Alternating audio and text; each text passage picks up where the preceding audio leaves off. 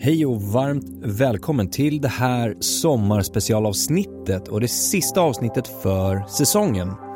Vi har ju under det senaste året haft fantastiska gäster som har delat med sig av så mycket otroligt bra samlad kunskap och inspiration. Så jag tänkte att vi ska samla det i det här avsnittet. Så först av allt vill jag rikta ett stort, stort tack till alla er som har varit med som gäster och givmilt delat med er av era erfarenheter. Tillsammans har ni alla bidragit till att faktiskt göra kunskapen i musikbranschen mer tillgänglig, vilket i sin tur då skapar ju möjligheterna för fler att få vara med och kunna påverka branschens utveckling. I det här avsnittet tänkte jag att vi ska fokusera på fem stycken huvuddelar. Nummer ett, vikten av att koppla ner och reflektera kring sitt välmående och mentala hälsa. Nummer två, att välja och prioritera i karriären inom musikbranschen. Nummer tre, sommaren som en tid för reflektion och planering. Nummer fyra, att våga och att välja kommande steg för att hitta ett fokus och ett lugn. Och nummer fem, en ökad närvaro, och då menar jag en personlig närvaro och tillåtelse för att koppla av. Genom avsnittet så tänker jag att vi ska lyssna på ett gäng gäster från det senaste året och deras tankar och reflektioner. Men jag tänker även eh, dela med mig av mina egna erfarenheter, mycket hur jag har tänkt i ja, med min karriär hittills kring tips, verktyg, eh, tankar som jag har och har haft och vad som funkar för mig och vad som inte funkar för mig. Så jag hoppas verkligen att det här avsnittet skulle kunna inspirera dig till någonting.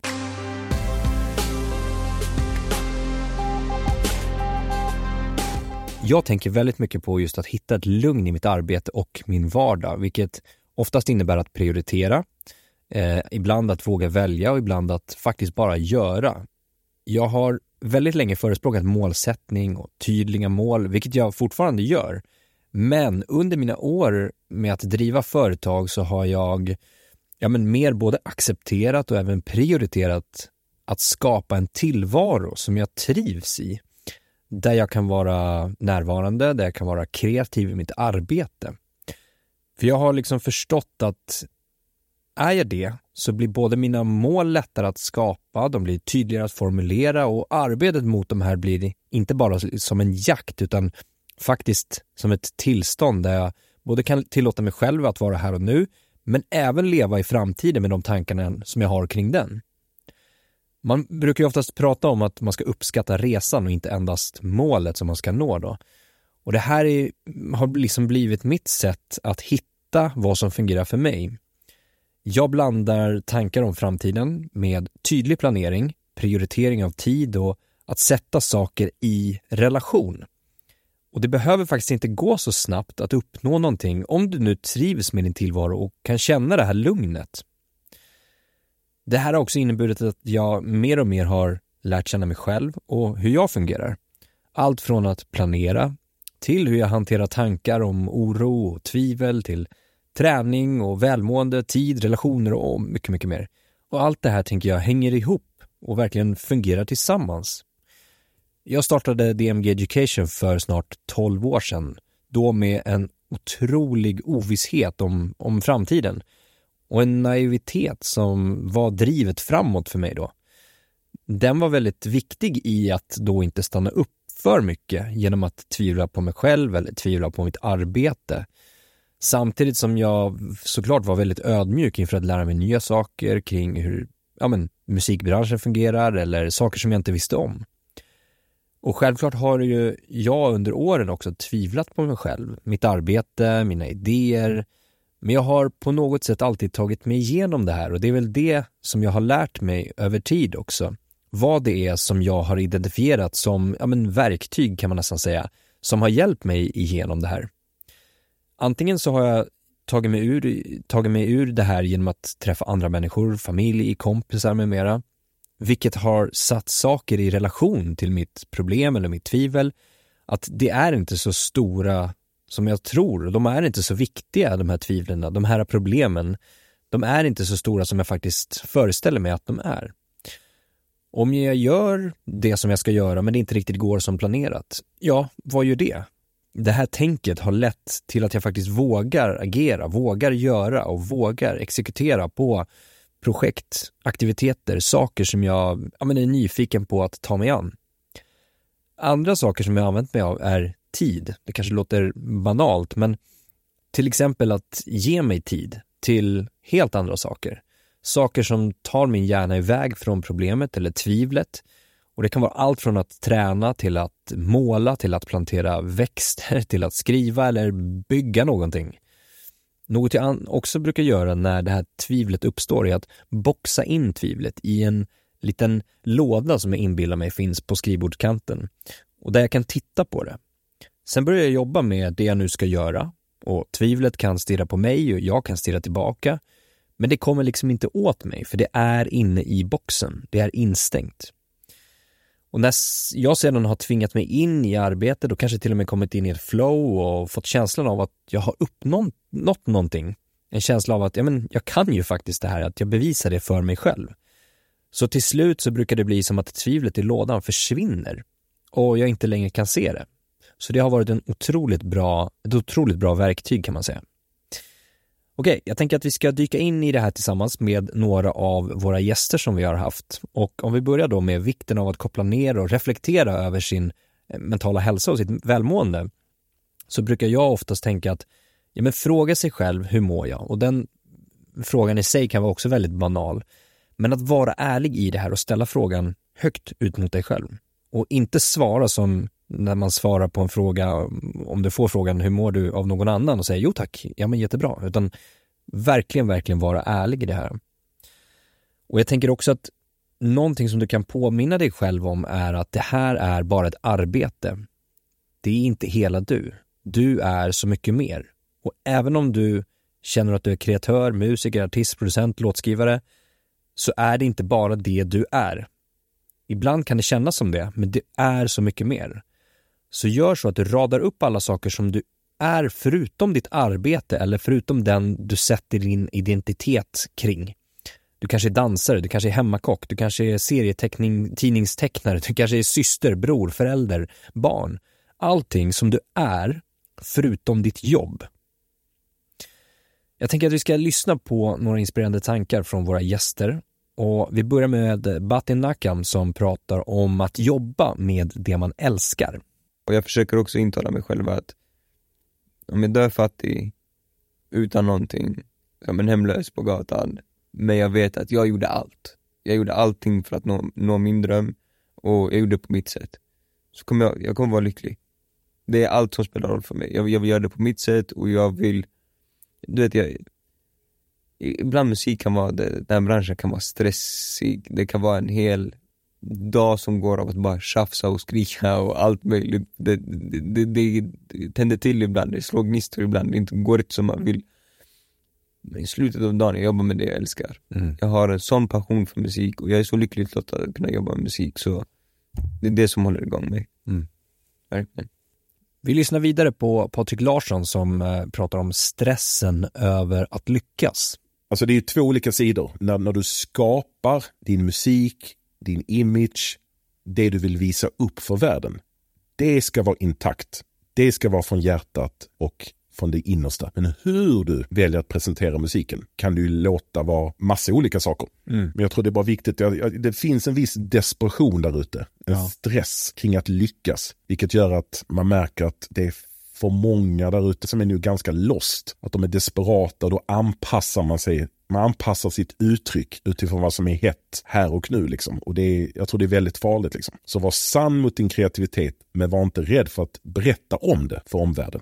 Exakt. Men håll fast vid det som är du som kreatör. Liksom. Sen finns det ju kanaler för det, men du ska ju liksom använda kanalerna till din fördel, mm. inte tvärtom. Du ska ju använda TikTok på ett sätt som gynnar dig, inte tvärtom. Vi lyssnar även vidare på Wilhelmina som pratar om vikten av att förstå det du jobbar med, alltså förståelsen över att det till exempel kan ja, men ta väldigt lång tid att antingen uppnå någonting som man strävar efter eller att kanske till och med uppnå någon form av ekonomisk ersättning för det arbetet som man gör. För det första, som manager, du får en procentsats av vad artisten tjänar. Exakt. Efter kostnader. Mm. Det är inte mycket pengar överlag, bara generellt. Eh, artister som du tror tjänar mycket mer tjänar förmodligen mindre. Så att det tar, för det första tar det lång tid innan en, en artist börjar gå plus. Eh, Och då kan du tänka dig i steget management hur lång tid det tar innan management går plus. Liksom. Mm. Eh, så det är återigen ett väldigt så här, långsiktig investering eh, i tid.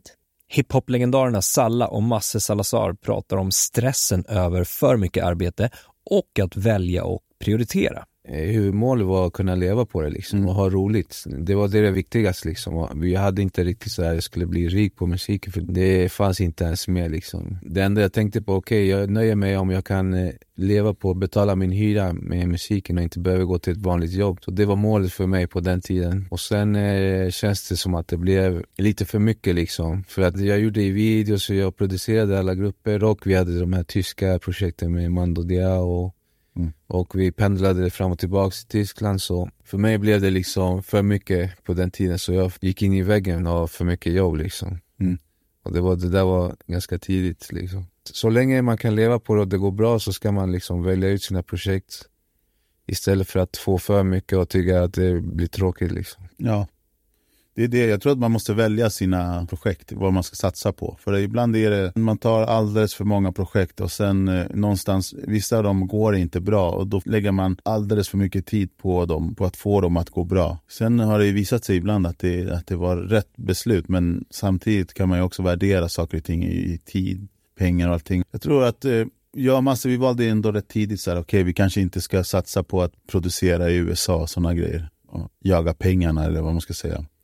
Jag har haft sådana möjligheter men vi har alltid känt så här att vi, vi har velat leva på att göra musik men också göra den musiken man mm, älskar och tycker om och är stolt över. Liksom. Så att vi har lyckats med den balansen. De flesta av artisterna vi har jobbat med de har kunnat leva på sin musik. De har fått bra recensioner, de har fått priser och streams. Så att man, man har lyckats liksom få in alla de här grejerna som är viktiga i både våra karriärer men andra människors karriärer som man har gjort. Så eh, det var det vi försökte erbjuda alla egentligen under den här perioden också. Vi kallade det för ett fordon, liksom, att de hade en bra fordon. Alltså att när, när de jobbade med oss, då fick de bra produktioner, de fick distribution, PR, de fick eh, livespelningar. Vi hade kontakt till Luger och United Stage eller vad det kunde vara. Så att folk fick eh, jobb direkt och kunde leva på sin musik. Och de kunde sluta på sina gamla arbeten som de hade. Så att det var vad vi strävade efter och vi lyckades bra med alla de här grejerna. Men sen blev det för mycket jobb. För jag tror att det är lite det här med att andra eh, människor kanske inte ser hur överbelastade vi blir med saker och ting. Utan de kommer ju bara, ah, Massi kan du göra en video? Så, här, så han håller redan på med två stycken och ska producera massor med, alltså, de kommer med fler och fler grejer till oss och man blir som någon slags förälder som bara säger, ska säga ja hela tiden. Och det går ju inte liksom. Man behöver jobba med folk som tar ansvar också för sina egna liv, sin ekonomi och alla de här sakerna. Det är jätteviktigt eftersom vi var ett kollektiv och eh, då är vi också beroende på att alla andra presterar. Det är inte bara jag och han som måste prestera utan eh, de andra måste också prestera. Vi lyssnar även vidare på Amanda Kiffley som pratar om den ekonomiska biten som kan vara tuff och speciellt för låtskrivare. Ekonomiska biten är sjukt viktigt. Mm. Eh, speciellt om du enbart är låtskrivare. För då tjänar du inte lika mycket, eh, tyvärr. Eh, till skillnad från en producent som får ett, en fast arvode. Även fast kanske låten inte blir en hit. Eh, så jag tror som låtskrivare så är det faktiskt jobbigare. Eh, och det är synd att den här branschen inte gör mer för låtskrivarna heller. Mm. Ehm, men, eh, men den ekonomiska biten är väl sjukt viktigt skulle jag säga. Mm. Och sen bara hur allmänt eller generellt hur branschen fungerar. Mm. Mm. Eh, det är väl viktigt. Eh, sen kanske du inte behöver veta alla små detaljer. Men det kan vara bra att veta också. Kanske bara ta en kurs, ta en kurs hos DMG.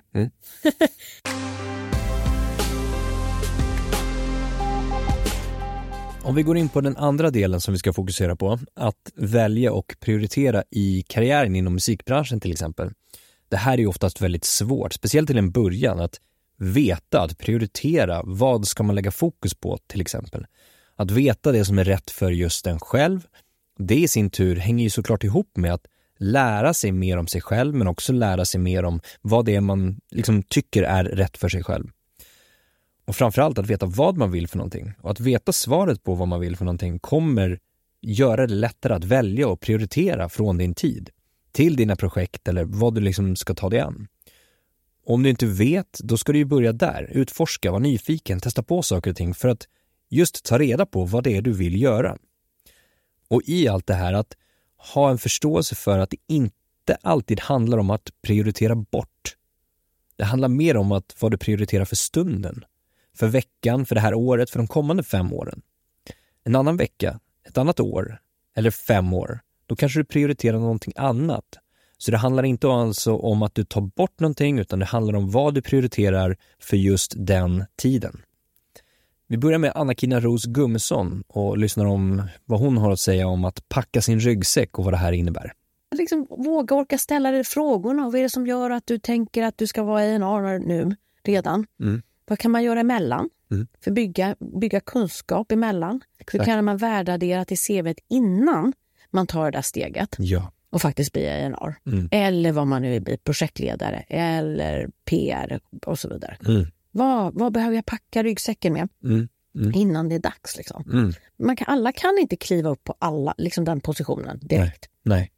Vidare tänker jag att vi ska lyssna på Sedwin Sandanam som eh, pratar om att fråga sig själv varför och att inte jaga pengarna. Så jag tror att utmaningen för oss är att försöka hela tiden landa i så här, varför gör vi det här vi gör? Ja. Och att vi får åka ut på vägen och, få möta publik så är det ju nog viktigt att inte tänka på att så här, vi gör det för att vi får betalt.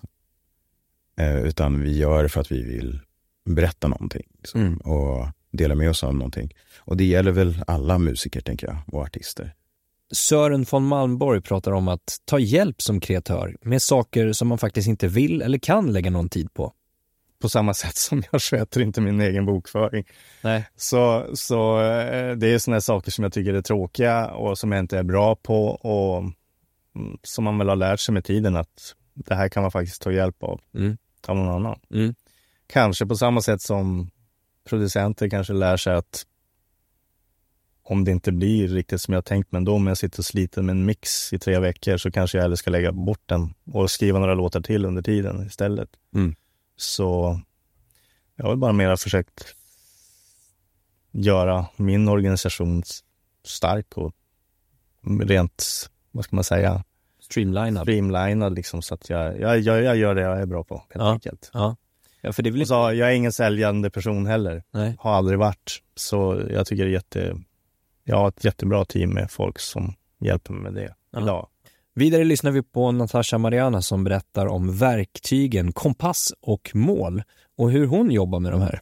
Så det har vi gjort nu två år i rad. Att vi alla liksom skriver en kompass och då är det massa olika frågor om typ så här, vad, vad gick bra förra året och vad var dina mål? Och Det, liksom, det är fyra timmar man måste sitta och göra det här privat. Så först startar vi upp och göra den här kompassen då. Mm. Så läser vi alla upp vår kompa- kompass för varandra. Vilket är väldigt fint för att vi brukar också gå in på typ Just som vi pratade om från början, det hänger ihop så mycket det vi gör, privat och yrkesmässigt. Det går lite hand i hand. Eh, och då brukar vi få en ganska bra liksom, grundförståelse och i den här kompassen så tar man också upp liksom, vad som är viktigt för en själv framåt. Mm. Och jag tror att det är det som alltid har varit viktigt för oss också, att så här, vi är en grupp som gör saker tillsammans, eh, men vi alla ska också utvecklas individuellt i den här gruppen och känna att vi växer. Ja. Och den grejen, ja, med den här kompassen så är det en, ganska så här, snabbt så identifierar man det. Mm. Eh, när vi har gjort det så har vi, vi skulle egentligen ses men vi var lite sjuka så det var digitalt fler, några dagar i rad. Och så skriver vi upp, ja, men helt enkelt typ så här, ja, men det här är, vi vill eh, göra så här många events eller det här är, det här är ambitionen med DJ-gigs, hur många vi ska få, hur ska vi nå dit? Mm. Typ. Mm. Det har vi börjat bli bättre på. Så här, vad ska vi göra för att det här ska gå bättre? Hela den här, vi kan inte bara skriva ner på ett papper, så här, jag vill ha mer DJ-gigs. Exakt. Utan det måste liksom, vi måste identifiera vägarna framåt till det också. Ja. Eh, ja, men ungefär så. Det är ju väldigt strukturerat. Ja, och sen så, vi försöker liksom. Ja. Och så, sen, men vi, vi checkade faktiskt av den listan Mm. eh, häromdagen, för vi gjorde så tre månader och tag, i taget och nu skulle, gjorde vi tre månader till. Mm. Och sen för hela året. Men, eh, och vi hade ändå betat av det mesta. Snyggt. Mm. Och till sist berättar Batin Naka om att prioritera utbildning för att ja, men till exempel utveckla sig själv. Då ska jag säga att det är att utbilda, utbilda sig snabbt. Ehm, om, om din väns karriär börjar flyga, det börjar gå bra. Du måste hänga med i svängarna. Så om det är att du springer och raggar upp andra managers på dates och liksom Mm. går, och, går och bara suger ut information eller hittar någon mentor i något skivbolag. Eller, du måste stå på dina egna ben. Du kan inte vara beroende av din artist för att utvecklas. Mm. Du måste utvecklas på din egen front. Helt enkelt. Vi går vidare till den eh, delen som vi har valt att kalla nummer tre, sommaren som en tid för reflektion och planering.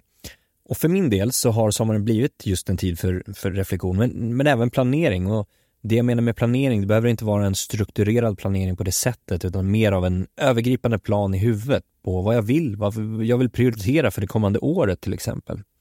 Och ibland kan det fungera som en halvårsreflektion för mig kring mina mål, mina projekt, där jag får tid att reflektera över helt andra saker.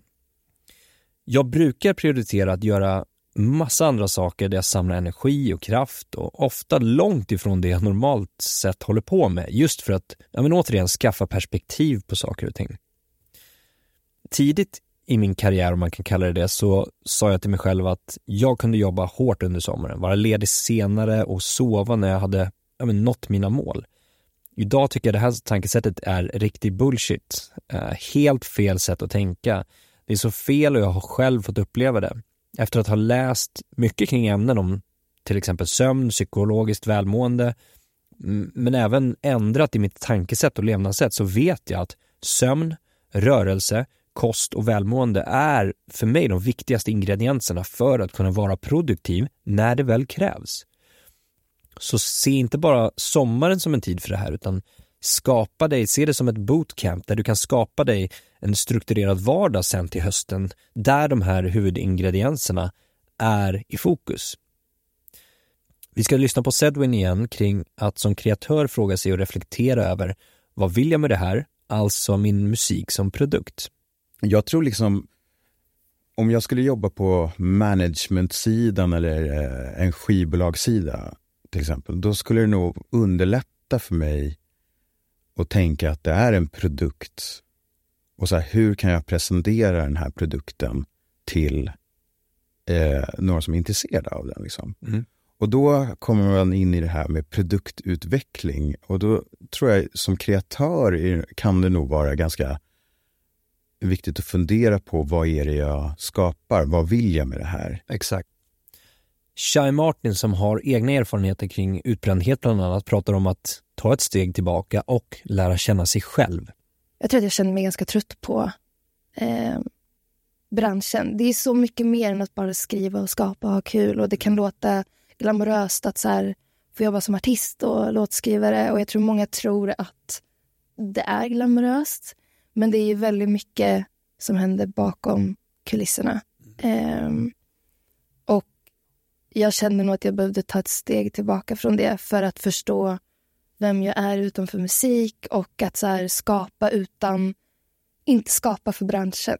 Eh, att skapa för mig själv, eh, skapa på ett sätt jag är bekväm med, eh, vara singel eh, i branschen igen eh, och välja ett team från början Mm. på nytt. Mm. Eh, en advokat, så att jag inte hamnar i samma situationer igen. Ett management. och Det har varit väldigt viktigt för mig att eh, ja, men lära känna mig själv. Hur jag jobbar som bäst och eh, för min hälsas skull också. Mm. Eh, så jag tror att det var det jag menade med att jag var trött på branschen. Nästa del i avsnittet, att våga och välja kommande steg för att hitta ett fokus och ett lugn. Jag pratade tidigare om att det handlar om att prioritera vad man ska lägga fokus på. Och jag vet att man kan ha alla möjliga olika tankar vad man vill göra. Allt inom det här och allt inom det här och det här verkar spännande. Det viktiga som vi har pratat om tidigare, det är att våga välja någonting. Att våga välja någonting, ett eller ett par av dessa alternativ, dessa saker, projekt, vad det nu skulle kunna vara. Du kan inte göra allt, det kan ingen göra. Så du kommer behöva välja någonting för att göra det riktigt bra. Jag tycker också att man bör prata i det här sammanhanget om rädslor och hinder som kan uppstå när man står inför stora beslut och förändringar i karriären. Och här tänker jag två saker. Dels att sätta det i perspektiv, som jag har pratat om tidigare. Eh, och att det kan kännas stort och avgörande. Men du har så många år att lägga på andra saker om det inte var rätt val. Men samtidigt för att motivera dig till att faktiskt välja det är att du bara har ett liv, så bättre att välja någonting än att bara tuffa på när det är okej, okay, men inte riktigt vad du hade tänkt dig. Så välj och välj bort. Skapa ett, ett mindset där du vågar välja och vågar välja bort. Vi ska lyssna på Natasha Mariana igen om eh, musik och livebranschen som är en tuff bransch, men att du ändå kan fortsätta hitta vad det är som motiverar och driver dig. Oavsett om det är en pandemi eller finanskris eller inte, musikbranschen och livebranschen är, eh, den är tuff. Och eh, det är mycket ups and downs, men bara för att du är med om några downs några gånger eller att de händer, det betyder inte att det är över. Nej. Utan det är bara hitta, göra bättre och göra det bästa man kan. Och det var inte som att vi inte gjorde det bästa vi kunde för en, utan av olika omständigheter som vi inte kunde styra över helt så gick det inte eh, den här gången. Men eh, man får bara köra på, mm. samla kraft. Selene Össan har mycket bra tankar kring något som hon kallar för kunskapsstaplar. Vad man ska prioritera och vad man ska satsa på okej, vi har massa olika kunskap. Jag har massa olika kunskap och jag ser det som liksom kunskapsstaplar. Så eh, jag skriver, jag arrangerar, jag liksom mixar eller gör en kreativ mix. Och, eh, ja, men det, det, jag sjunger eh, och så här. Och ehm, jag insåg att så här, alla de här grejerna är väldigt kul, men jag kan inte bli jättebra på allt det här. Eh, för det här är faktiskt olika roller. Eh, så om jag tittade på mina så här, kunskapsstaplar mm. så blev det så här, okej, okay, ska jag liksom vara halvbra på alla de här grejerna? Mm. Eller ska jag skita i att mixa? Eh, bli jättemycket bättre på alla de här andra, alltså på, på liksom bara prodda och bara skriva till exempel. Mm. Eh, så jag började, men för några år sedan så kunde jag ta på mig att mixa, bara vara mixare, liksom, att jag fick mixprojekt. Men jag insåg att så här, jag är inte tillräckligt intresserad och jag är inte tillräckligt duktig på det här för att, eh, för att, ba, för att vara mixare. Mm. Eh, så jag har också behövt aktivt eh, ta val och tacka nej till sånt som tar upp min tid som inte är min huvud, mm. mitt huvudmål. Eller min. Liksom. Min huvudsyssla, exakt. Uh -huh. Det är också svårt. Uh -huh. Eftersom jag är sångerska, jag har ju liksom när jag bestämde mig för att jag ska satsa på produktion och låtskrivande eh, så kom det fortfarande in förfrågningar om att sjunga på massa, i massa olika sammanhang och sånt där. Och jag var ju tvungen att aktivt tacka nej. Mm. Även om jag vet att det här är en liten inkomst och, ja, och jag det. tycker också att det är kul. Ja. Men det här är inte mitt mål just nu, så jag måste våga tacka nej till de här grejerna mm. för att liksom prioritera det andra. Mm. Och avslutningsvis då ska vi prata lite grann om att ökad närvaro och att tillåta sig själv att, att koppla av. Eh, jag tänker fördelarna med att faktiskt vara närvarande i nuet och kan förbättra både kreativitet och produktivitet. När du väl har valt inriktning till exempel så handlar det sen om att vara i nuet och jobba med just det här. Det kommer förbättra din kreativitet och din produktivitet. Att du lägger tid på arbete och i sin tur aktivt väljer bort att till exempel älta vad som skulle kunna ha hänt om du valde någonting annorlunda. Att våga stå fast vid ett val och skapa rätt förutsättningar för att vara fokuserad och vara närvarande. Och Det här kan ju betyda allt från att inte ha några störningsmoment på datorn, att lägga bort telefonen, att inte ha notiser på, att sitta på en lugn och inspirerande plats allt som du kan tänkas ta bort när det gäller distraktioner för att skapa bästa möjliga förutsättningar och bästa möjliga miljö för dig att vara produktiv. Och att känna att man är produktiv under en kortare tidsperiod kommer även hjälpa dig att ge dig tillåtelse till att slappna av i ett senare tillfälle. Till exempel om du lägger åtta timmar av ditt arbete när du ständigt blir avbruten av notiser, till exempel att du tar upp telefonen eller kollar vad som har hänt på TikTok de senaste tio minuterna, så kommer du inte uppnå en känsla av produktivitet. Du kommer att ha spenderat väldigt många timmar på att arbeta med något som inte riktigt har gett så mycket. Om du istället arbetar väldigt fokuserat utan störningsmoment, utan att avbryta dig själv, säg under fyra timmar, så kommer du vara så otroligt mycket mer produktiv under de här fyra timmarna än under de åtta timmarna där du slentrianmässigt jobbade lite då och då. Och du kan då med gott samvete koppla bort arbetet helt och hållet. Du kan också hitta ett lugn för att du även vet att du har planerat upp, som vi sa sedan tidigare, vad du ska göra och när du ska göra det. Vi ska lyssna på en Leslie Tay som pratar om att ha eh, fokus på den kreativa utvecklingen och att sätta långsiktiga mål. Ibland händer det lite mer på den kreativa fronten där det kanske inte kommer så mycket eh, placements från en producent men utvecklingen är hur ska man säga, priceless. Mm. För att det vi kanske försöker utveckla i år är kanske det som tar över musik Sverige nästa år. Exakt. Vilket är mycket mer gynnsamt för kreatören och för bolaget i sig. Mm. Vidare pratar han även om att alla kan lyckas. Och om att hitta osäkerheter och styrkor. Jag vet att alla kan lyckas. Eh, allt handlar om hur mycket du vill det och hur mycket tålamod du har med dig själv. För att det du tänker, ingen ser det, ingen hör det. Men det är också bara du som kan jobba dig, jobba dig förbi det typ. Eh, så man måste bara push through. Eh, och jag tror du blir bättre på att veta vad dina osäkerheter är och också veta vad dina, vad dina styrkor är. Eh, och sen till slut, det är väl det som formar dig till den personen som du blir. Och med det skulle jag vilja önska dig en jättehärlig sommar och kom ihåg att sätta fokus på dig själv, våga välja, tänk långsiktigt, sätt det i perspektiv och tillåt dig själv att vara närvarande. Stort tack för den här säsongen. Jag uppskattar verkligen att du har lyssnat. Jag hoppas såklart att du vill fortsätta med det här när vi är tillbaka i höst med helt nya avsnitt. Kom ihåg att följa oss på sociala medier, dmgeducation.se och vill du komma i kontakt med mig så gör du lättast det på andreas.dmgeducation.se. Tack så mycket för att du har lyssnat.